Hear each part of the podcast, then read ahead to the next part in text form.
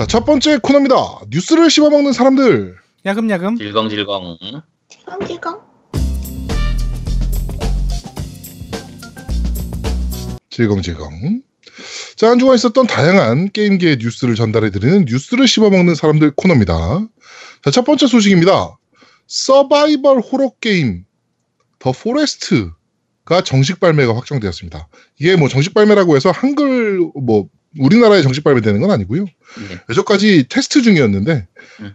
이번에 정식 발매된다라고 합니다. 어 19.99불이고요. 어 게임은 저거라고 하네요. 그 약간 그 뭐죠 서바이벌 ARK ARK Survival Evolved 있죠. 네네. 그거 같은 류의 open world형 생존 게임이라고 하네요. 음. 네, 근데 나름 스토리도 좀 있다고 해서 네. 기대하시는 분들이 좀 있나 보더라고요, 이 게임을. 네, 해가지고 소개를 한번 해드렸습니다. 서바이벌 the 호러 The Forest라는 게임입니다. the 숲. 네, 그래픽이 전반적으로 괜찮아서 네. 서바이벌 게임 좋아하는 분들한테는 좀 잘 맞을 것 같아요. 네, 그렇습니다. 그래가지고 호러 게임이니까 또 우리 아이 양이 또 해보셔야 되잖아요, 이 게임은. 네, 그래가지고 네 아이 양이 해보고 아이러브 게임에서 한번 소개하는 걸로 하도록 하겠습니다. 냉. 자, 두 번째 소식입니다. 어, 마계전기 디스가이아 리파인이 발매가 결정됐습니다. 네, 7월 26일 날 발매가 예정되어 있고요. 초회 한정판은 9,200엔. OST 들어있고, 뭐, 캘린더 들어있고, 뭐, 특제 박스라고, 어, 나와 있는데요. 네, 뭐, 이, 결국엔 또 우려먹는 거 아닙니까? 거의 그렇다고 봐야죠. 네. Refine 디스가이- 결국엔 저거잖아요. 뭐, remaster 같은 거잖아요. 그렇죠. 네. 네. 이거를 또, 아니, 신작 내지 뭘 리마스터라고 그래. 이게 지금 Switch판하고 나오는 걸로 알고 있었는데, 근데 네. 이게 생각보다 가격이 좀 높게 잡혀가지고, 어, 네. 네, 그래서 아니, 조금- 남들, 저기, 락스타 같은 경우는 그냥 공짜로 해주는데, 음, 어, 이런 거는, 아, 이제, 이, 저 뭐, 플스5가 나오거나 Xbox가 새 버전이 나왔을 때, 네. 요 remaster 장사는 이제 좀 없어져야 되지 않을까요?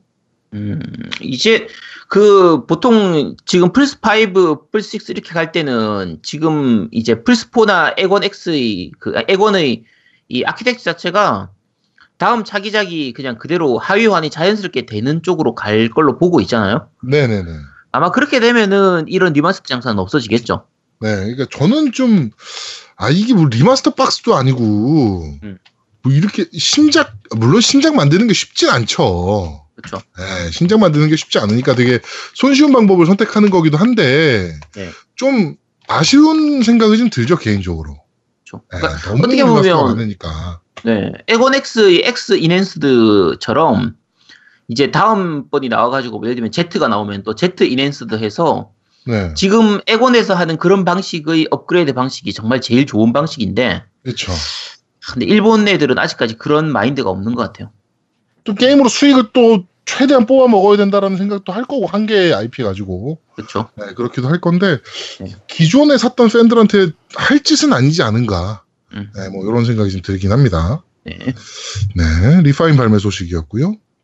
울며 겨자 먹기로 사는 거잖아, 기존 팬들은. 그렇죠. 아, 또 사긴 살 거야 아마 이거. 그러니까. 자, 그리고 다음 소식입니다. 새로운 Forza Horizon이 이- E3 2018에서 공개된다라고 합니다. 당연한 얘기죠, 뭐. 당연한 거죠. 네. 개발사는 당연히 Playground Games고요. 음. 일본이 배경이라는 얘기 루머가 좀 있었는데 그건 아직까지도 좀 루머라고 합니다. 그래가지고 가을에 출시될 가능성이 좀 높다라고 하네요. 그렇죠. 네. 이제 뭐 Forza 시리즈하고 Horizon 시리즈는 두 개가 격년으로 이렇게 번갈아 가면서 나오기 때문에 네. 네, 올해가 Horizon 나올 차례니까 안 나오면 그게 뉴스였죠 이건. 그렇죠. 그리고 뭐 믿고 사는 Horizon이라 그렇죠. 네. 이거는 뭐 무조건 나오면 사, 산다라고 그냥 생각하시고 있으면 돼요. Xbox 가지신 분들이라면. 네, 그리고 뭐 어차피 또 저거 뭐야 Play Anywhere로 또 플레이 가능할 거기 때문에 그렇죠. 아, Xbox 없으신 분들도 윈도우로 하실 수 있으니까 그렇게 플레이하실 수 있다라고 생각하시면 될 것 같습니다. 네.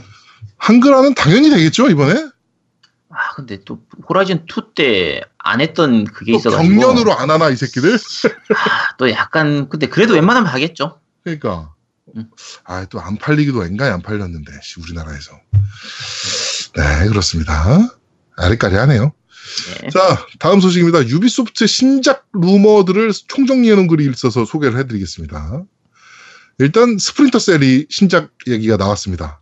네, 그래가지고 아마존에 Splinter Cell 2018이라는 제품이 올라왔다가 내려갔고요. 엑스, Xbox One 독점 마케팅에서 지금 Splinter Cell이 업- 언급이 되고 있습니다. 네, 그래가지고 Splinter Cell, 그 다음이 Rayman, 아, Rayman 시리즈. 뭐 당연한 거고요. 그 다음에 Watch Dogs라고 하면서 이제 This is Everything이라는 트윗이 올라왔었다라고 하네요, 신작이. 네. 이것도, 어, 뭐, 당연히 나- 낼 거라고 보는 거고, 그 다음에 이제 Massive에서 만들고 있는, 아, battle royale 게임. 그리고 공개하지 않은 IP가 두 개가 있다라고 합니다. 네. Ubisoft career에서 발견됐다라고 하는데, 네, 공개되지 않은 IP가 또 있다라고 하네요. 일단 Splinter Cell이 컴백하는 건 거의 뭐 확정적인 것 같습니다. 이번에 Ghost Recon에서도 또, 그 네. 약간 뭐라 그럴까요? 까메오로 출연을 했죠. 그렇죠. 이번에. 하고, 네, 여러 가지 이번 그 Splinter Cell 신작에 대해서는 루머가 좀 많이 있어. 내용에 대해서도 뭐 open world는 아닌데 뭐. 지역이 굉장히 크다라든지 뭐 co-op으로 처음부터까지 진행 가능하다든지 여러 가지 그런 내용들이 좀 있, 으니까 그렇죠. 요거는 정말 오랜만에 나오는 신작이라 정말 기대하고 있습니다. 요건. 네. 뭐 은퇴작이라 샘 피셔잖아요, 주인공이. 네네. 네, 샘 피셔의 은퇴작이다. 뭐 이런 얘기도 좀 네. 마지막 그- 작품이라고 얘기를 하죠. 예, 그 성우가 마이클 아이언사이드인데 나이가 너무 많으셔서 이제 네. 예, 좀 성우하기가 좀 어려우시다 뭐 이런 얘기도 좀 있어서 네. 샘피셔의 마지막 작품이다 뭐 이런 얘기도 있는데 하여튼 뭐 이건 나오면 재밌는 제- 게임이라 저는 엄청나게 기대 중에 있습니다. 네. Splinter Cell은. 자 다음 소식입니다. Red Dead Redemption이 어 그 X Enhanced 됐다는 소식 네 전달해드리고요. 자 다음 소식입니다. 지구방위군 5가 네. 우리말 더빙이 확정됐습니다. 네. 그래가지고 2018 여름에 발매된다라고 플레이스테이션 코리아 트위터에서 네. 네, 올라왔습니다. 2018년 여름 운명 개시라고 해가지고 어, 시리즈 최초 한국어 버전 제작 결정이라고 네. 네, 지금 노미님이 4.1인가 그거 하고 계시죠? 4.2, 네. 4.2인가 4.1이죠. 아, 4.1이에요? 4.1이에요. 4.1. 어, 네. 4.1 하여튼 그 그거와 더불어 우리나라의 그 마켓에 올라갔거든요. 4.1이. 그래서 네. 세일해서 바로 구매했어요. 16,000원 정도 하는 것 같아요. 그래갖고 바로 구매해서 네. 해봤는데 네. 그래픽은 그지 같아요. 일단은. 뭐 원래 그래픽 보고 하는 게임은 아니니까. 어. 근데 그래픽은 그지 같은데 게임이 어마어마해요. 그러니까 쉽게 말해서? 개떼야 개떼. 적들이 네. 개떼로 나오는데 프레임 드랍이 하나도 없어요. 음. 그러니까 통쾌한 맛에 할 수 있고 무기들 이런 것들이 여러 가지니까 지구군이 네 개인가 있는 것 같아요. 봤더니 네 개 있는데 네 개에 따라서 이제 무기들이 다르거든요. 네. 그러니까 그런 거 운용하는 재미도 있는 것 같고 어 나 해봤는데 수작이야. 아니 이걸 그 노미님이 사고 나서 이제 코 우리 같이 코업 하자고 우리 보고 꼭 사러 가더라고요. 응, 그러니까 아 5를 같이 하자는 얘기지. 그러니까 4도 네네네. 4.1도 같이 하면 좋은데 4.1은 좀 난해하면 왜냐면 영어요. all 영어라 보니까 좀 어려울 수 있는데 네. 그 5 되면 co-op 해도 될 것 같아요. 재밌을 것 같아요, 사실은. 이게 몇인 아이고. co-op까지 되나? 4인이요, 4인. 4인 아, co-op까지. 그거 우리 딱 네 명 딱 하면 되겠네. 네. 아 근데 정말 재밌어. 해보니까 five, five 는 일본에서도 굉장히 평이 좋고 해가지고 그렇죠. 네. 일본에서도 굉장히 많이 팔렸거든요. 지구 음. 지구방위군 five 이게. 네. 그래서 요거는 저도 나오면은 아마 살 것 같아요. 네. 그러니까 그 조준이나 이런 거니까 쉽게 말해서 FPS의 그런 요소보다는 무쌍인데 현대 무기인 거예요. 네. 근데 무쌍 지금 무쌍 시리즈의 한 적은 한 세네 배 되는 것 같아. 근데 프레임 음. drop이 없어. 음. 그러니까 더 재밌는 것 같아. 현대 무기에 그렇게 나오니까 적들이. 네. 그러니까 뭐 미션마다 좀 다- 다른데 뭐 탱크도 몰고 막 이런 것도 있더라고요. 네. 다 그렇게 얘기하네요. 지구 지킨답시고 나선 사람들이 다 때려 부수는 지구 파괴군이다. 뭐 이렇게 얘기하네요. 음. 네. 하여튼 그 지구방위군 5가 최초로 한글화가 된다라고 합니다. 자 그리고 어 요코타로 씨죠. 니오 오토마타의 제작자 네. 요코타로 씨의 인터뷰가 나왔는데 어 신규 IP를 생각 중인 것 같습니다. 네, 기존 작품들을 만드는 게 아니고 기존 IP들을 활용한 작품들을 만드는 게 아니고 신규 IP를 네. 만들 예정을 하고 있는 것 같습니다. 그 IP에 대해서 지금 조사하고 있다. 그리고 신규 IP가 어떤 특성을 하고 있는지는 아직은 네 비밀이다. 뭐 이렇게 얘기를 하네요. 뭘 만들어도 어차피 막장이겠죠. 네, 스토리 자체는 뭐 기대하시면 됩니다. 그냥 막장일 거예요. 네 그렇습니다. 왜, 왜 그렇게 생각합니까? 아니 요코타로니까. 네. 아우씨, 네, 그렇죠. 하긴 뭐 그렇죠. 우리나라 드라마 작가 중에 그 누굽니까? 그 막장 드라마만 쓰시는 양반도 있잖아요. 네. 네, 뭐 그런 거라고 보시면 될 것 같습니다. 네, 근데 이 요코타로의 막장은 제가 그 예전에 소개를 해드렸지만 그렇게 나쁜 의미의 막장이 아니에요. 병맛인데 정말 재밌어요. 네, 두고두고 생각나는 막장이라. 네. 네. 아니 우리나라 막장 드라마도 재밌어요. 그쵸. 네, 그렇습니다. 우리 아이님 요새 최근에 본 막장 드라마 같은 거 뭐 있습니까? 저는 드라마를 거의 안 보. 아, 나 오늘 영화를 봤어요. 야, 오늘요? 네. 그게 네. 막장이었지 좀. 뭔데요? 드라마를 잘안 봤어요. 저그 A Quiet Place 어, 그거 평 되게 좋던데? 그거 다 알바예요. 저도, 속았, 저도 속았어요. 아, 그래요? 네. 음. 어, 그렇군요. 누구랑 봤어요, 영화? 저 알바 같이 하는 언니랑 오빠랑. 어, 그게 남자랑 영화 보고 그러면 안 돼요. 너, 수, 너 저- 계약 위반이에요. 아 싫어요. 그치, 스캔들 하면 그건- 하려고. 어, 안 돼. 그 계약 위반이에요. 네. 네. 아니요. 땡 아니요. 자, 다음 게임, 다음 소식입니다. 요 좀 재밌는 뉴스인데요. 재밌으면서도 좀 가슴 아픈 소식인데, 전설의 게임샵 게임 마야. 라는 그 매장이 있나 봐요. 네네. 네, 저는 몰랐는데, 결국 폐점했다. 35년 동안 운영한, 어, 그 게임 매장이고요. 그냥 작은 동네에 있는 동네 게임 매장이에요. 어, 근데 이게 폐점을 했는데, 재밌는 게, 어, 난다긴다 하는 프로듀서들이 다 아쉬움을 표현했어요. 그리고 음. 폐점식에 참가를 해- 할 정도로. 예, 뭐, 츠기모, 츠지모토, 나고시, 히노, 그리고 뭐, 코지마 히데오는, 어, 참석을 못해서, 어, 길게 이제, 어, 글을 하나 남겼고요. 네, 뭐, 이런 식으로, 이게 참 대단한 것 같네요. 어, 이게 왜, 왜 이렇게 유명한 집인 거죠, 도대체? 오- 오래된 부분도 좀 있고 네. 여러 가지 그러니까 좀 평이 좋았던 이제 가게니까 양심적이고 뭐 이런 부분들로 좀 평이 좋았던 가게니까 네. 그런 거에 대한 정이 있겠죠. 음, 그렇습니다. 네. 하늘의 폐점하면 이렇게 될라나, 그러면?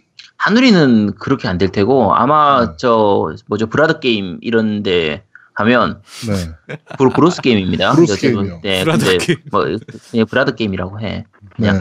야, 원래 어. 이름 얘기해 주면 안 되는데 우리 돈도 안 그렇지. 돈도 안 어, 되는. 광고, 광고도 안 받고. 그렇지. 그래 그렇습니다. 어쨌든 브라드 게임이라고 그 저기 네. 수원 그쪽에 있는 게임 있거든요. 네. 그래서 아, 그 수원이라고 해 그냥 인천이라고 얘기해주면 안 돼. 어쨌든 그런 곳이 한 30년 지나서 문 닫을 때쯤 되면은 아마 이런 네. 식으로 그 집이 또 그래도 양심적으로 이렇게 장사하고 하는 가게니까 그렇죠, 그렇죠. 네 아마 그렇게 되겠죠. 엑빠가 운영하는 플레이스테이션 전문점이죠. 예. 네. 진짜 엑빤데 쟤. 아. 그렇습니다.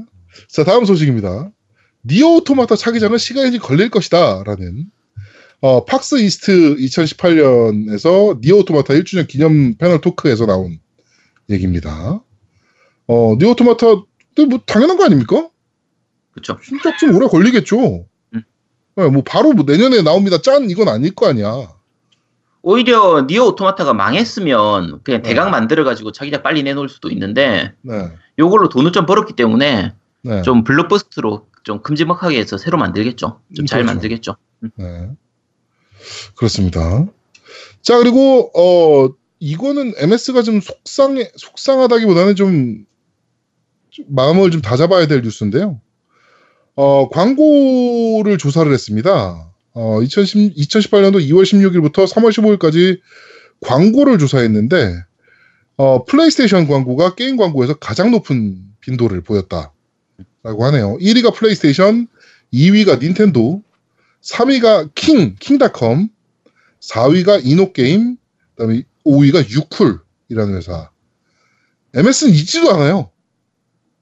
네. 콘솔 파는 애들이 이렇게 광고를 안 하는 경우도 본 적 있습니까, 여러분? 아, 이- 왜 광고를 안 하지?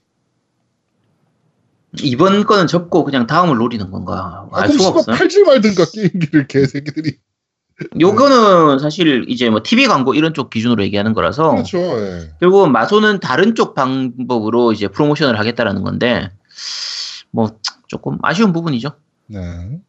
플레이스테이션이 이렇게 잘 팔리는데도 이렇게 열심히 광고를 하고 있는데 33.4%예요. 엄청나게 높은 수치죠. 그렇죠. 네. 좀 짜증나네요. 자, 그리고 다음 소식입니다. Kingdom Hearts 3의 발매일이 유출됐습니다. 네. 어, 11월 1일로 유출이 된 것 같습니다. 네, 루머입니다. 저 네, 정식 발매는 루머. 아니고. 네. 네, 루머예요, 루머. 음. 그 Target.com이라는 사이트에서 어, 루머로 유출이 지금 됐습니다. 월마트 같은 곳이에요, 월마트 같은 곳.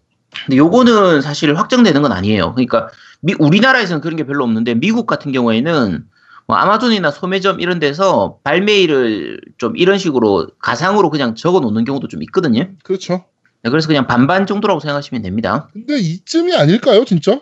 가장 가능성 높아 보이는데. 뭐 있을 나올 수도 있겠죠. 근데 네. Kingdom Hearts는 2020년에 나온다고 해도 전혀 이상하지 않고 그렇죠. 나와야 나오는 게임이라. 네, 알수 없습니다. 그렇습니다. 자, 그리고 니폰이치 소프트웨어 아메리카의 사장이 이번에 SNK와 소니에게 사과문을 발표했습니다. 그, 원래 SNK Heroes, 아, Heroines라는 게임을 플스4에 발매할 예정이었는데, 뭐 이래저래 하다가, 어, 취소를 시키고 스위치 독점을 시키면서 인터뷰에서 한 얘기가, 어, 닌텐도는 SNK 히어로, 히어, 히로인즈에 대해서가 아니라 좋은 방식으로 저희를 지지해 줍니다. 그에 반해, 소니는 소규모 publisher에겐 상냥하지 않습니다. 일본의 대기업에만 신경을 씁니다. 라는 식으로 졸라 깠습니다. 네. 그러면서 같은 타이틀을 스위치와 플스4로 발매하면 2대1 비율로 스위치 쪽이 더 많이 팔립니다. 패키지도 마찬가지고 DL도 마찬가지입니다. 뭐 이런, 식으로 네 이제 예- 얘기를 해가지고 그것에 대해서 이제 어, SNK와 소니 인터랙티브 엔터테인먼트에 진심으로 사과드린다. 뭐 스위치 독점 계획은 어 그 NISA 그러니까 저 뭐죠? 니폰이치 니- 어, 니폰이치 아메리카. 소프트 아메리카에서 어, 결정된 내용이며 뭐 하면서 쭉 이렇게 하여튼 죄송하다라고 네 그때 꼬리 그- 내린 거죠 뭐. 네, 그러니까 북미 그 판매량 publisher들 순위에서 니폰이치가 그때 10위였나 네네네네. 있었거든요. 그 제가 그거 보고 약간 좀 놀랬었는데 나중에 뒤에 찾아보니까 니폰이치 소프트에서 이제 일본 쪽 게임 소규모 게임들을 이제 미국 쪽으로 판매하는 그 네. 중개 역할을 좀 많이 publishing 역할을 많이 하고 있으면서 꽤 괜찮은 행보를 보이고 있거든요. 판매량이 네네. 꽤 괜찮은 판매량을 보이고 있는데 그런 부분도 생각하고 지금 같은 경우에는 이제 플스 쪽은 워낙 게임들이 많이 나와서 그런 부분도 있겠지만 경쟁이 많이 심하다 보니까 네. 닌텐도 쪽이 판매가 더 잘 되는 부분들이 있어요.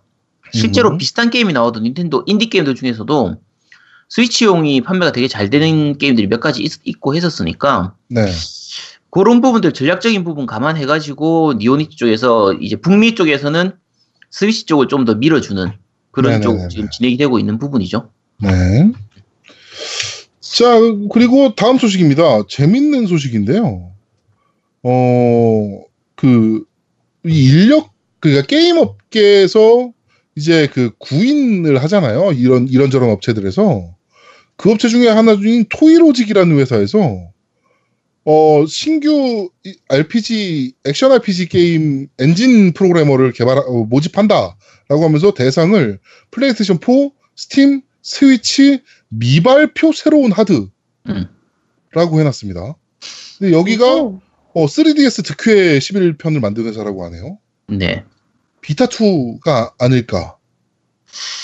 그게 제일 확률이 높을 것 같긴 한데 네, 플레이스테이션 5는 아직 시간 좀 남았다라고 봐야 되거든요, 개인적으로. 네. 네. 그렇게 봤을 때는 비타2가 아닐까. 올해 E3에서 뭔가 발표하나? 음, 라는 생각이 좀 드네요. 개인적으로. 아니면. 오늘 세가에서 행사했잖아요. 네네. 설마 세가 드림 에이 그건 아- 그건 아니고. 내가에서 그런 행- 그런 발표 없었습니다. 설마 드림캐스트 2? 네, 하여튼 신작 카드에 대해서 얘기가 좀 나와서 이게 뭘까라는 궁금증이 좀 더해지고 있습니다. 뭘까요? 비타 2일까요, 진짜? 비타2일 수도 있고, 아, 근데 플스5일 수도 있긴 할 것 같은데, 이게 어떤 게임일지를 모르니까 제가 말씀드리긴 좀 그런데, 뭔가 좀 수명이 긴 게임인 것 같으면, 뭐, 플스5 쪽을 생각할 수도 있겠죠. 음, 음. 그럴까요? 네. 자, 바로 이어져서 소식인데요. 코타쿠가 인터뷰했는데 플스5는 아직 멀었다. 라고 하는 소식입니다. 음. 네. 2019년도에 나올 가능성은 더더욱 나- 굉장히 낮고 2018년은 더더욱 아니다라고 언급을 했다라고 하네요. 네. 네. 그리고 항상 계획은 바뀌고 있다. 라고 하면서 뭐 땡겨지거나 늦춰질 수도 있지만 2018년, 2019년도는 아닐 것 같다라는 얘기입니다. 뭐 그러니까 저는 빨라봐야 2019년 예상하거든요, 사실. 빨라봐. 진짜 빨라봐야. 2029년도 힘들 네. 거. 저는 2020년 정도 보고 있거든요. 그러니까 정말 미친 듯이 빨라봐야 2019년도고요. 그러니까 엑원 X가 좀 더 성공을 해서 엑원 X 때문에 플4 프로가 안 팔리는 정도 수준이 되면 플4 5를 그러니까 플스 5를 빨리 내놓겠지만 네. 지금 엑원 쪽 시장하고 플스 시장이 아예 완전히 그냥 다 존재하기 때문에 그렇죠. 엑원 X 영향을 별로 안 받는단 말이에요. 네. 물론 이제 우리 기준으로 하면 똑같은 게임이 엑원, 엑원으로도 나오고 플스로도 나오면 멀티 플랫폼 게임이 나오면 좀 엑원 쪽을 선호하게 돼요 지금 그렇죠. 아무래도 그래픽이 더 좋고 그래픽이 더 좋으니까. 네, 선호하긴 하는데 그렇게까지 많이 영향을 받지는 않는 상태라서 네. 뭐 굳이 소니 쪽에서 빨리 서둘러서 플스 5를 뭐 내놓으려고 하진 않겠죠. 네. 음. 자, 그리고 다음 소식입니다. 어, 가도부어 관련 소식인데요. 어, 우리 아까도 잠깐 언급했지만 어, 섹스에 관련된 미니 게임은 빠진 것으로 보인다. 음. 라고 합니다. 그래가지고 어, 고티 못 받을 것 같다라는 얘기가 좀 있네요. 네. 네. 이게 근데 매 작품마다 있었잖아요. 아 그랬나요? 제가 별로 신경을 네. 안 써가지고 잘 모르겠는데. 매 작품마다 있었는데 이번에는 어, ESB, RB 등급의 섹스 또한 과도한 노출에 대해서 언급하고 있지 않다라고 하네요. 네, 그래가지고 삭제된 거가 없다 이번에는 제작되지 않은 것 같다. 근데 또 크레투스가 이제 애도 있고, 네, 가족끼리 그런 거 하는 거 아니잖아요. 그치 애도 나오는데. 네. 음. 그러니까 그런 거 아닌가. 왜냐면은 크레토스가 항상 여신들이랑 그쵸. 예, 그 이제 관계를 가졌는데 네. 그것도 1대1 관계가 아니었잖아요, 보통. 그쵸. 2대1 이렇게 네. 만들. 여자 둘 남자 하나 뭐 이런 식이었잖아. 음. 아주 나쁜 놈인 거지. 아 체력이 좋네. 어, 씨. 부럽다. 공진단 같은 거 먹나 봐. 그러게. 아, 씨, 나도 좀 먹어야겠네. 네. 그렇습니다. 하여튼 어 그 장면이 이제 없다라고 합니다. 그래가지고 다들 루리앱에서도 아쉽다. 뭐 왜 없냐 뭐 이런 반응을 좀 별로 아쉽진 않은데요. 네. 특이하네요. 게임스팟에서 게임스팟에서 어 단점이 없음이라고 했는데 9점을 줬대요. 음. 그게 이거였구나. 이러면서. 어, 네. 말 돌아와- 근데, 아, 정- 근데 아이님 한번. 보면, 그러니까 뭐 네. 게임 중에서 가끔 이렇게 섹스씬이 들어있는 게임들이 있거든요. 네. 그런 거 보면 좀 거부감 있거나 그런 게 있어요. 어때요? 아, 한 번도 본 적이 없어서 어떨지 모르겠어요. 만약에 내가 보는 게임, 내가 재밌게 하고 있는 게임이 있었는데 네. 갑자기 중간에 그런 장면이 나온다 그러면 좀 싫어질 것 같아요. 어- 어떤 느낌이요? 여자들은 어떻습니까? 싫어질 것까지는 없는 것 같은데. 음. 뭐 영화에서도 흔히 네. 있는 거라 섹스 씬은. 근데 근데 만약에 막 좀 약간 불쾌한 막 그, 그런 거면은 그럴 수 있죠. 일본이 워낙 약간 로리타 이런 거 많고 이러니까 예. 그런 장면은 애니 보다가 가끔 그런 거 나오거든요.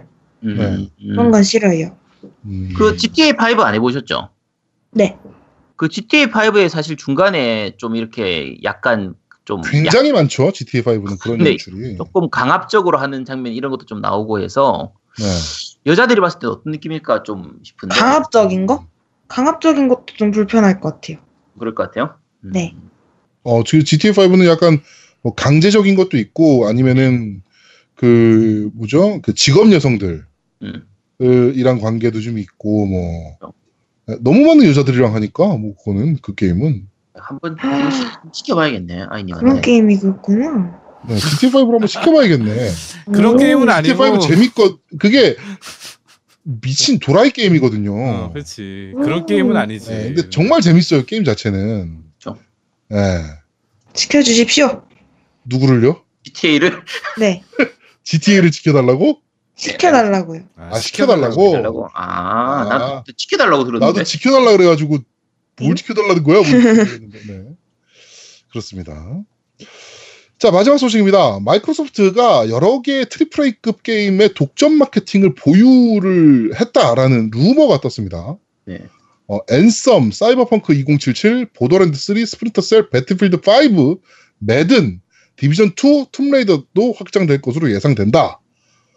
라고 하네요. 이게 만약에 사실이면 근데 마케팅 독점은 사실 의미 없는데. 음. 어. 뭔 의미가 있어 마케팅 독점이? 아, 이 의미가 있긴 하겠다. 뭐 DLC 같은 거 추가로 더 주고 뭐 이런 것들이 있을 거니까.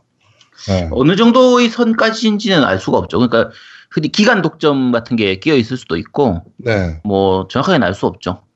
음. 그러니까 뭐 어차피 이 게임 컨텐츠에 대한 독점은 아닐 거고 당연히 어 기간 독점이거나 뭐 한 3개월 선, 선행 발매 그렇죠. 또는 DLC에 대한 뭐 그 특별한 DLC 발매 뭐 이런 정도일 건데 네.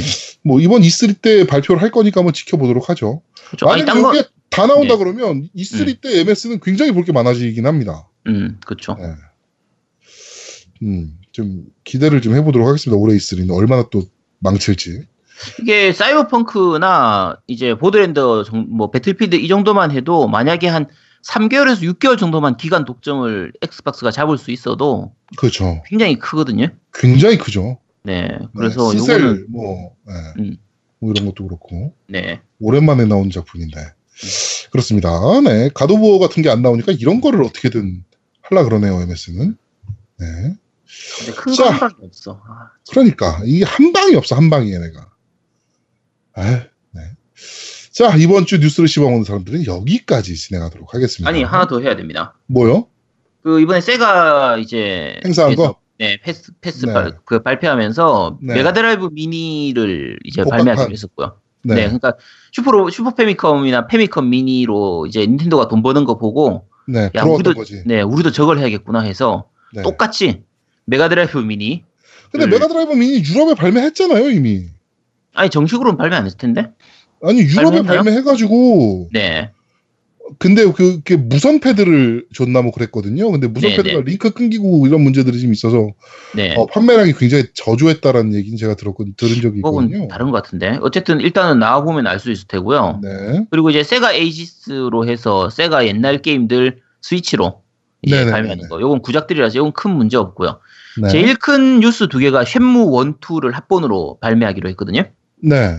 요게 한글화 될 예정이에요. 네, 한글화가 될 예정이네요. 네. 그래서 일본에서는 풀포로만 발매를 하고 이제 유럽 쪽하고 북미 쪽은 에곤하고 PC로 발매를 하는데 PC가 스팀이라서 네. 국내에서도 어차피 스팀으로 공식 한글화가 된 셈이에요. 그래서 음, 네. 한글화로 즐기실 수가 있을 테고요. 두 번째 뉴스가 사쿠라 대전.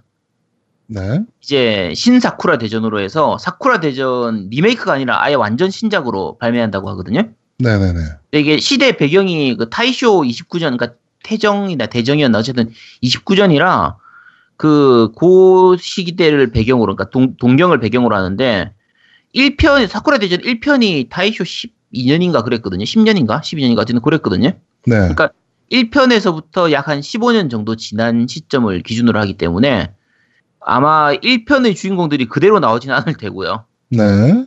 캐릭터 자체는 신 캐- 새로운 캐릭터들이 나올 테고 요 정도 시간이면 이제 NPC나 뭐 이제 배경 인물로 그러니까 그 나- 이제 다른 인물로 시- 전작의 주인공들이 좀 나오긴 할 것 같은데 네네. 사쿠라 대전이 지금 한참 동안 안 나왔던 그 작품이라 5 이후로 플스2 때 5탄 이후로 지금 한 번도 안 나왔었거든요.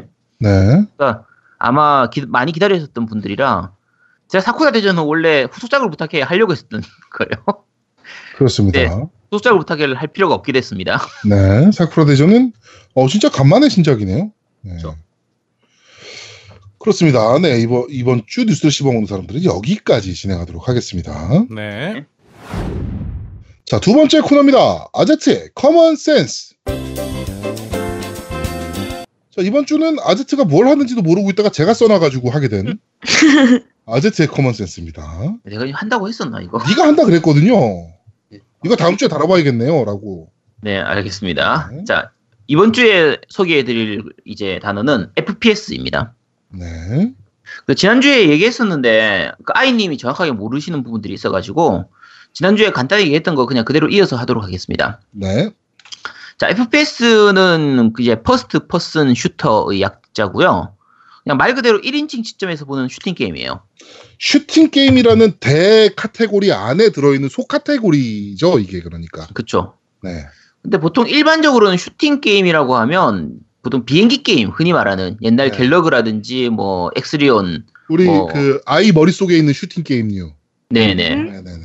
뭐 라이덴이라든지 1945 이런 식의 비행기 게임 이런 쪽을 많이 생각하기 때문에 네. 그런 쪽을 하다가 지금 FPS는 대부분은 1인칭 시점의 이제 전쟁 전투를 하는 네. 흔히 말하는 이제 그 콜 오브 듀티라든지 메탈 아, 뭐였지 헤일로. 헤일로 같은 그런 네. 게임들을 중심으로 하는 그런 쪽 게임들을 생각을 하게 되는데 이게 실제로 FPS 같은 경우에는 PC나 콘솔의 기기가 이제 성능이 좋아지면서 이 기술도 발달하고 3D 기술도 발달하는 요 발달의 영향을 가장 많이 받은 장르가 이 FPS예요. 그러니까 우리가 그냥 쉽게 생각했을 때 일본식 RPG 게임들 있잖아요. 네. 대표적인 게 드래곤 퀘스트를 기준으로 하면 드래곤 퀘스트 1이나 지금 드래곤 퀘스트 11이나 좀 그래픽이 좋아지긴 했지만 기본적인 게임성에는 큰 차이가 없어요. 대, 그렇죠. 대강 비슷비슷하거든요. 근데 FPS는 전혀 다르죠. 그러니까 그 최초의 FPS라고 많이 얘기하는 게 그 Wolfenstein 3D란 말이에요. 네. 그러니까 물론 이제 그 전에 다른 FPS가 있었다라고 주장하는 그 이- 의견도 있긴 해요. 뭐 Maze War라든지 탱크 뭐 이 게임 있었는데 어쨌든 그런 게임들을 얘기하기도 하는데 지금 우리가 생각하는 일반적인 FPS를 만든 거는 이제 울펜스타인 3D였거든요. 그렇죠. 근데 그 이후로 나왔던 게 뭐 둠이라든지 퀘이크라든지 뭐 이런 게임들 다 하드웨어가 발전하는 데 있어서 가장 큰 역할을 한 게임들이기도 하죠. 그렇죠. 요 네. FPS 게임들이 워낙 이제 성능이 좋아짐에 따라서 해볼 수 있는 게 많아졌으니까 네. 어, 예를 들면 기본적인 2D 시점에서 점프를 하게 되거나 위로 올려다 보거나 밑으로 내려다 보거나 뭐 여러 가지 앉거나 이런 부분들이 사실은 여러 가지로 기술들이 좀 필요한 부분들이라서 네. 어쨌든 이런 초창기에 나왔던 FPS 게임들은 거의 스토리 없이 진행됐던 그 네. 존 카맥이 얘기했었나요? 이제 이거 존 카맥이죠. 네 스토리는 FPS 필요 없다. 네. 그렇죠. FPS 게임에서의 스토리는 포르노에서의 그것과 같다라고 네. 얘기했던 것처럼. 근데 이제 요런 FPS가 초창기 게임들이고 그 뒤로는 이제 스토리성을 좀 강화한 게임들이 많이 나왔었죠. 중간에. 그렇죠. 뭐 생각나는 거 혹시 있어요? 어, 뭐 해, 어, 아무래도 Half-Life죠. 그쵸. Half-Life나 뭐 Medal of Honor 같은 네. 게임도 있었고. 그- Halo. 네, Halo 같은 경우도 네. 그렇고. Halo는 진짜 설정하고 이런 게 정말 방대해서 너무 방대하죠. 네, 어마어마하죠. 네. 그리고 뭐 아까 Medal of Honor를 좀 약간 발전시킨 게 이제 Call of Duty. 특히 이제 Modern Warfare. 네. 요때부터는 이제 거의 영화를 보는 듯한 시점처럼 굉장히 FPS의 맛을 굉장히 잘 살린 그러니까 FPS라는 것 자체가 결국은 주인공 캐릭터의 시점에서 보는 거기 때문에 몰입을 시키기 굉장히 좋아요. 플레이어를 딱 그 위치에 몰입시키는 내가 주인공이 된 것처럼 하기 가장 좋은 그 시점이 FPS의 시점이거든요. 그렇죠. 그래서 그 부분을 가장 잘 살린 게 제가 봤을 때는 모던 오페어예요. 모던 음. Warfare고 그리고 이제 Halo 같은 경우에는 원래 콘솔 게임기에서는 FPS가 좀 맞지 않다. 네. 좀 기본적으로 PC에서 인터페이스 자체가. 그렇죠 인터페이스 자체가 키보드 마우스 키마에 적용돼 있는데 콘솔에서는 그걸 하기가 좀 힘들다라고 했는데 그거를 정말 잘 깨준 게 Halo였고 그렇죠. 콘솔에 맞는 FPS가 뭔지를 딱 보여줬던 야, 거죠. 콘솔에서도 FPS가 돼라는 게 이제 그렇죠. 보여준 게 거의 그 전에 이제 007 그, 골- 그 GoldenEye 그리 GoldenEye, 네, 네, GoldenEye, GoldenEye가 있었는데 네, 이제 그걸 완벽하게 보여준 게 이제 Halo였죠. 그렇죠. 네. 근데 제가 개, 사실 개인적으로 생각할 때 FPS라는 이 장르명, First Person Shooter의 장르명에 가장 잘 맞는 게임이라고 생각하는 건 네. 그 Armored Core 같은 시리즈예요. 아. 근데 이 실제로 이 대부분의 Armored Core 같은 경우는 이제 TPS 장르로 해서 네, 3인칭으로. 이제, 네, 3인칭으로 해서 보여주긴 하는데 네. 그 슈팅하는 재미를 주기 때문에 네. 요 이거를 1인칭 시점으로 하면 정말 잘 맞을 게임이거든요. 네네네. 그냥 말 그대로 슈팅을 하는 느낌, 총을 쏘면서 이렇게 하는 그 느낌이 살아나는 부분들이 있는데 아모드 코어도 빨리 나와줬으면 좋겠는데요. 네. 자, 여기서 넘어가서 이제 TPS로 넘어가도록 할게요. 네. FPS하고 유사한 게 이제 TPS가 있는데 TPS는 이제 Third Person Shooting이거든요. Shooter인데 3인칭 시점이에요. 근데 일반적으로 3인칭 시점이라고 하는 게 shoulder 시점이라고 해서 이제 그 어깨 어깨가 보여지거나. 네. 그렇죠. 요걸 이제 처음 정립시켰던 게 Biohazard 4였죠. 네. Biohazard 4는 이제 슈팅 게임은 아니었으니까 뭐 약간 좀 다른 장르니까요. 네. 슈팅 게임으로서 가장 잘 만들었던 건 기어스 모어였죠. 최고였죠. 그러니까 TPS를 TPS라는 장르를 새로 썼다라는 네. 평가를 받았던 게임이니까. 네. 네. 근데 사실 모르는 사람이 보면 야그 FPS나 TPS나 도대체 뭐가 차이가 있냐 뭐 그게 그거 아니냐 이렇게 생각할 수도 있는데 그 실제 게임 해보면 게임성에서는 꽤 큰 차이가 있어요. 주인공이 보이느냐 안 보이느냐의 차이도 있고요. 근데 그게 시점도 차이가 많이 나고요. 네 모르는 사람이 보면 야 주인공이 보이나 안 보이나 어차피 게임 흐름은 비슷한 것 같은데라고 생각할 수도 있는데 제일 큰 부분은 이제 언패 시스템이죠. 그렇죠. 은폐 엄폐. 그러니까 네 Gears of War를 생각하면 제일 많이 하는 게 이제 그 달리는 부분하고 이제 엄폐하는 부분인데 FPS 장르면 이제 그 엄폐를 해버리면 내 시야가 가려버리기 때문에 네. 별, 별 도움이 안 돼요 엄폐하는 게 별 의미가 그렇죠. 없거든요. 근데 TPS 장르는 어깨 위쪽에서 시점이 있다 보니까 엄폐를 하더라도 플레이어의 시야는 가리지가 않는 거예요. 음. 보는 이 내, 주인공의 시야는 가리지만 플레이 게임을 하는 내 시야에서는 가리질 않기 때문에 언패를 충분히 많이 활용하기가 좋은 거죠. 그렇죠. 1인칭 게임이 언패한다고 생각해보지 되게 이상할 거야. 그렇죠. 그러니까 1인 있긴, 있긴 있는데. 네, 있긴. 있어요. 네. 있긴 있는데 언패가 그다지 잘 쓰이진 않고 네. 언패를 하면 되게 답답한 느낌이 들어서 언패하는 게 별로 의미가 없죠. 네. 의미가 없는데 근데 TPS 장르들은 이 언패가 정말 그 TPS 장르의 가장 큰 아이덴티티이기도 하고요. 굉장히 그렇죠. 큰 부분이라 그래서 어 자 오늘 말씀드린 건 이제 FPS하고 TPS 같이 묶어서 좀 설명을 드렸고요. 네. 아이님 이 정도면 이제 좀 아시겠어요? 와, 진짜 전문가처럼 설명 잘하신다. 전문가구나. 네, 전문가라니까요. 아, 그렇네. 네.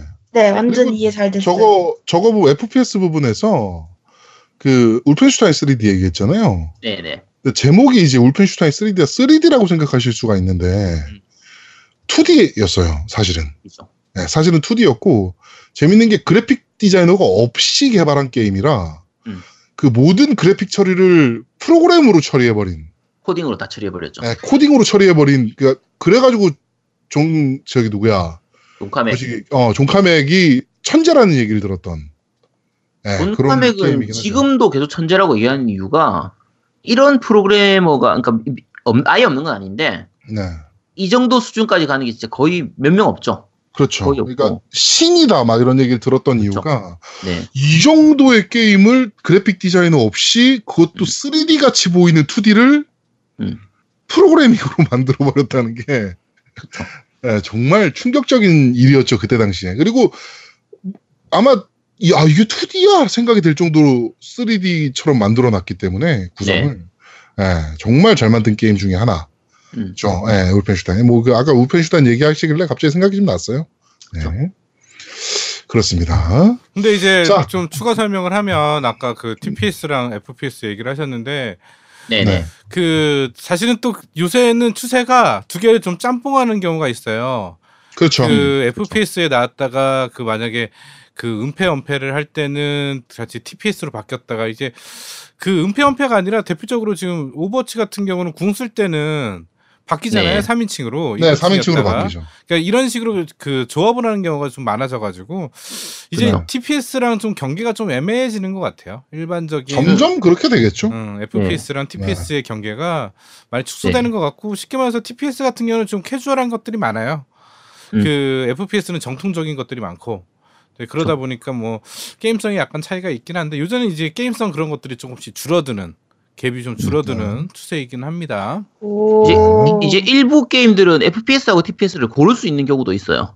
음, 그러니까 그렇죠. 유저가 선택을 할 수 있는 경우도 있고 네. 음.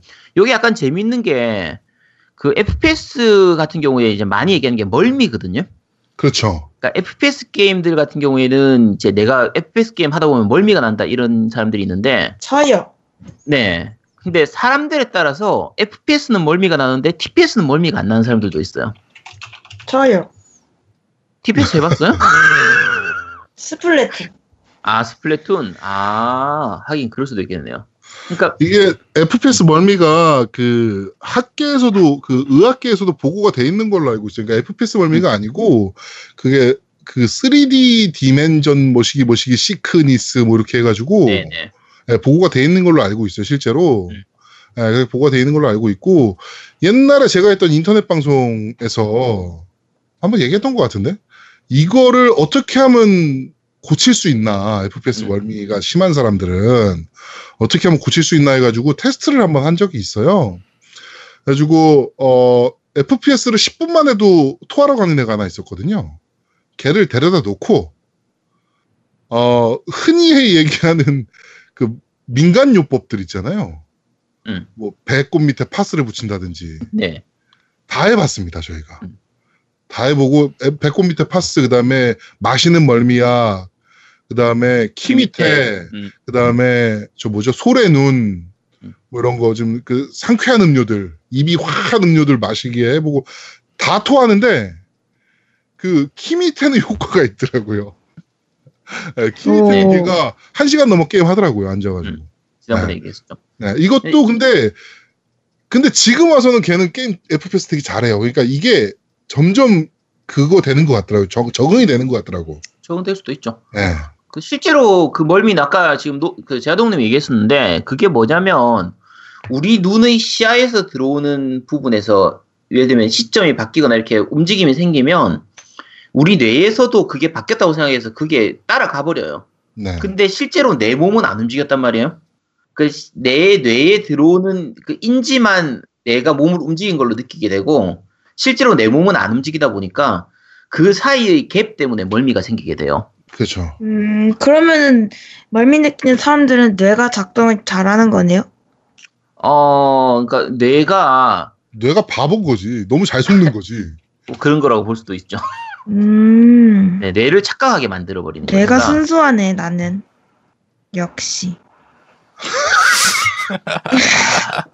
자, 아이님하고 다음 다음부터는 절대로 아이님하고 양양님하고 못 만나게 좀 해주시고요. 격리 조치해 주시기 바랍니다. 네, 애- 애가 이상해졌어. 어떤 애는 뇌가 순진하다 그러고 어떤 애는 뇌에 살이 빠지고 아유 참 볼만하다. 그렇습니다. 자, 네. 자, 아, 이번 주 아재텍 커먼센스는 여기까지 진행하도록 하겠습니다. 네. 자, 세 번째 코너입니다. 스플래툰2 보충 수업! 자, 우리 그 뭐야? 아이님이 보내주신, 아, 아이님이 이제 설명했던 스플래툰 2에 대해서, 어, 그거 외에 이제 뭐 스토리적인 부분이나 뭐 이런 것들이 재밌는 게 엄청 설정이나 뭐 이런 것들 재밌는 게 많다. 음. 라고 하셔가지고 저희한테 녹음 파일을 보내오신 분이 계세요. 어떤 분이 보내셨죠, 이걸? 페이크당님! 네. 자, 페이크당님께서 보내오신 대답을. 어, 네, 녹음 파일 듣고 오시겠습니다. 안녕하세요. 콘솔 게임 넘버원 팟캐스트 겜덕비상 청취자 페이크당입니다. 이번 패자 특집도 재밌게 잘 들었고요. 특히 제가 후원해드린 스플래툰2 리뷰 열심히 해주신 아이님께 감사드립니다.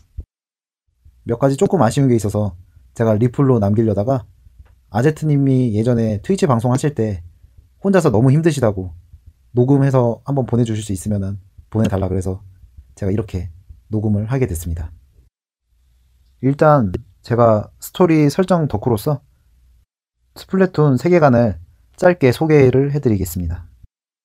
먼저 이들이 살고 있는 요 배경이 과연 어디라고 생각하십니까? 어, 바로 우리가 살고 있는 그 지구예요. 해수면이 점점 상승하자 육지는 점점 좁아지고 결국 인간들이랑 모든 지상 동물들은 멸종을 하게 됩니다. 그리고 오징어와 문어가 필두로 육지로 올라와서 점점 인간 형태로 진화를 하게 되죠. 이건 뭐 다른 해양 생물들도 마찬가지고요. 근데 아직 해수면의 상승은 끝나지가 않았어요. 해수면은 점점 상승하게 되고 육지 면적은 점점 좁아지게 됩니다. 어, 그로 인해서 잉클린과 옥타리안, 요 문어가 지난 옥타리안이 서로 분쟁을 일으키게 돼요. 한 가지 좀 어이가 없는 거는 잉클링들은 오징어가 진화를 한 거고 옥타리안드는 문어가 진화한 거기 때문에 육지에서 살 수 없으면 다시 바다로 돌아가면 되지 않냐 라고 생각을 할 수 있는데 어, 이들은 이미 육지로 올라온 지 오랜 시간이 지났기 때문에 헤엄치는 방법을 잊어버리게 돼요. 어, 그래서 서로 살기 위해서 땅을 차지하기 위해서 분쟁을 하게 됩니다. 요 잉클린과 옥타리안 이 둘 중에 과연 누가 이기고 있었을까요? 주인공이 잉클링이기 때문에 어, 잉클링이 이기고 있었다고 생각하기 쉬운데 어, 옥타리안 요 문어 종족들이 이기고 있었어요. 왜냐하면 요 잉클링들이 재밌는 게 얘들이 쾌락주의자들이에요. 얘네들 사상이 뭐냐면은 신이 우리를 만든 이유를 생각도 하지 마라. 우리는 그저 이 우주 속에서 조화를 이루면서 매일매일 페스티벌을 즐기는 게 최선이다. 뭐 그런 마인드를 즐겼던 거예요. 그러다 보니까 맨날 페스티벌을 열고 놀고 그러다 보니 늦잠을 자는 거예요. 아주 게을러 터져가지고. 한편 이제 옥타리안들은 또 금연성실했던 그런 면들이 있었거든요. 그렇기 때문에 얘네들은 뭐 거대 병기 같은 거를 만들고 있었어요. 그 병기로 전쟁을 거의 다 이겨갔는데 막판에 콘센트가 빠지면서 이 병기가 전원이 내려가게 돼요. 이때를 노려서 잉클링들이 반격을 하기 시작했고요. 결국 잉클링들의 승리로 어, 이어져 갑니다. 결국 옥타리안들은 뭐 하수도로 쫓겨나게 되고요. 하수도로 쫓겨나게 되다 보니까 자기네들이 살기 위해서 필요한 전기 에너지가 부족하게 된 거예요. 그래서 어, 복수심도 아니고 정말 생존권을 위해서 살기 위해서 잉클링들이 있는 육지로 슬쩍 올라가서 이 전지메기 그러니까 여러분들 전기메기 아시죠? 전기를 생성하는 그 메기 있잖아요. 그것처럼 스플래툰에서는 요 전기를 생성하는 에너지원이 이 전지메기거든요. 이 전지메기를 옥타리안들이 도둑질을 하게 됩니다. 어, 이 전지메기들을 다시 되찾는 게 스플래툰의 주된 스토리 모드 내용이고요. 솔직히 요 싱글 플레이 모드 같은 경우에는 뭐 아이님 리뷰에서도 말씀드렸다시피 뭐 그렇게까지 재미가 있진 않아요. 그냥 평범해요. 그렇다고 뭐 아제트님처럼 튜토리얼적으로 뭐 도움이 되는 것도 아니고요. 그냥 뭐 알아두면 재밌는 그 정도 스토리 어, 딱 거기까지죠. 이제 스플래툰 같은 경우에는 진정한 매력은 예, 멀티라고 볼 수 있고요. 뭐 멀티에 관련된 이제 방식들 주로 하는 거는 이제 나와바리 배틀 이런 이런 거는 뭐 아이님이 리뷰를 해주셨으니까 이런 거 다 생략을 하고요. 물론 다른 모드들도 있어요. 뭐 점령전이라든가 레일 옮기기라든가 뭐 다른 모드들도 있긴 있어요. 뭐 이런 거는 나중에 궁금하시면 찾아보시면 되고요. 개인적으로 아이님 리뷰에서 빠져가지고 아쉬웠던 게 패스 매치에 대한 설명 이게 빠진 게 조금 아쉽더라고요. 이 패스 매치라는 게 뭐냐면은 특정 기간 동안 스플래툰 내에서 어, 떠한 주제를 줍니다. 그 주제가 뭐냐면은 우리 흔히들 농담 삼아서 너 탕수육 먹을 때 부먹이냐 찍먹이냐 어, 이런 거 묻곤 하잖아요. 그래서 뭐 부먹충이네 찍먹충이네 이러는데 스플래툰에서 주는 주제들도 이런 거랑 비슷해요.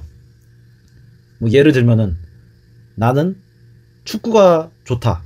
어, 아니면은 축구보다 야구가 더 좋다. 나는 케찹이 좋다. 아니다. 나는 마요네즈가 더 좋다.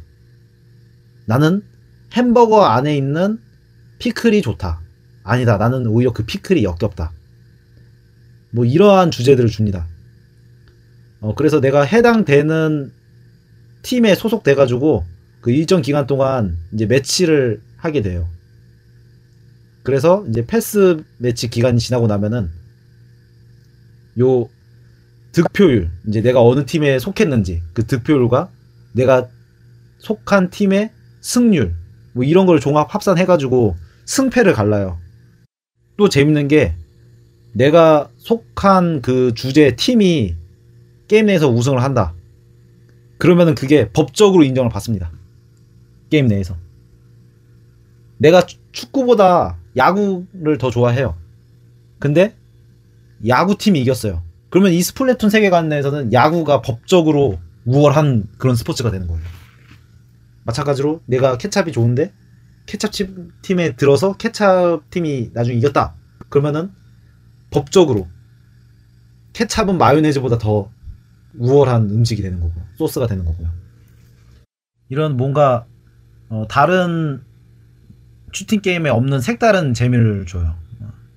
제 생각엔 나중에 한국에 정발을 하게 된다면은 분명 탕수육, 부먹, 찍먹도 나올 거라고 생각이 돼요. 네. 어, 참고로 이 페스 매치 같은 경우에는 지금 뭐 북미 서버랑 일본 서버랑 서로 주제가 달라요. 어, 그렇기 때문에 뭐 나머지 레귤러 배틀이라든가 뭐 가치 매트 가치 매치 이런 거 같은 경우에는 이제 북미판을 가지고 있는 친구와 일본판을 가지고 있는 친구와 서로 이제 멀티플레이가 가능하지만 요 페스 매치 같은 경우에는 어, 서로 혼용되지가 않습니다. 어, 마지막으로 이제 노우미님께서 이 스플래툰 1이랑 2랑 다른 점이 무엇이냐라고 물어보셨던 게 있었는데 스플래툰 2 같은 경우에는 연어런이라는 모드가 있어요. 이게 뭐냐면은 기어즈 오브 워의 이제 호드 모드 같은 그런 모드예요. 이게 게임에 참가하게 되면은 연어들이 육지로 막 올라와서 잉클링들을 공격을 해요. 그러면 그 일종의 이제 디펜스 게임을 하는 거죠. 그 연어들을 물리치고 중간중간에 이제 보스급 몬스터들이 있어요. 그런 캐릭터들은 이제 약점을 찾아가지고 그 약점을 때려야지만 이제 데미지를 입고요. 참고로 저는 그렇게 요 연어런 모드를 많이 해보지는 못했어요. 이 연어런 모드 같은 경우에는 일반 레귤러 매치나 뭐 랭크전이랑은 다르게 기간 아 기간이란다. 저 시간이 한정돼 있어요. 요거는 몇 월 며칠에서 며칠까지 몇 시에서 몇 시까지 한다 이런 기간이 한정되어 있기 때문에 제가 일이 바빠 가지고 게임을 자주는 못 해요. 그래서 요 연어런 모드는 몇 번밖에 못 해 봤고요. 어, 저도 요거에 대해서는 자세한 설명을 드리고는 싶은데 뭐 일단 이런 모드가 있다 라는 정도만 제가 설명을 드릴게요. 제가 AS 해드리는 부분은 일단은 여기까지고요. 어, 제 미숙한 설명 들어주셔서 어, 정말 감사합니다.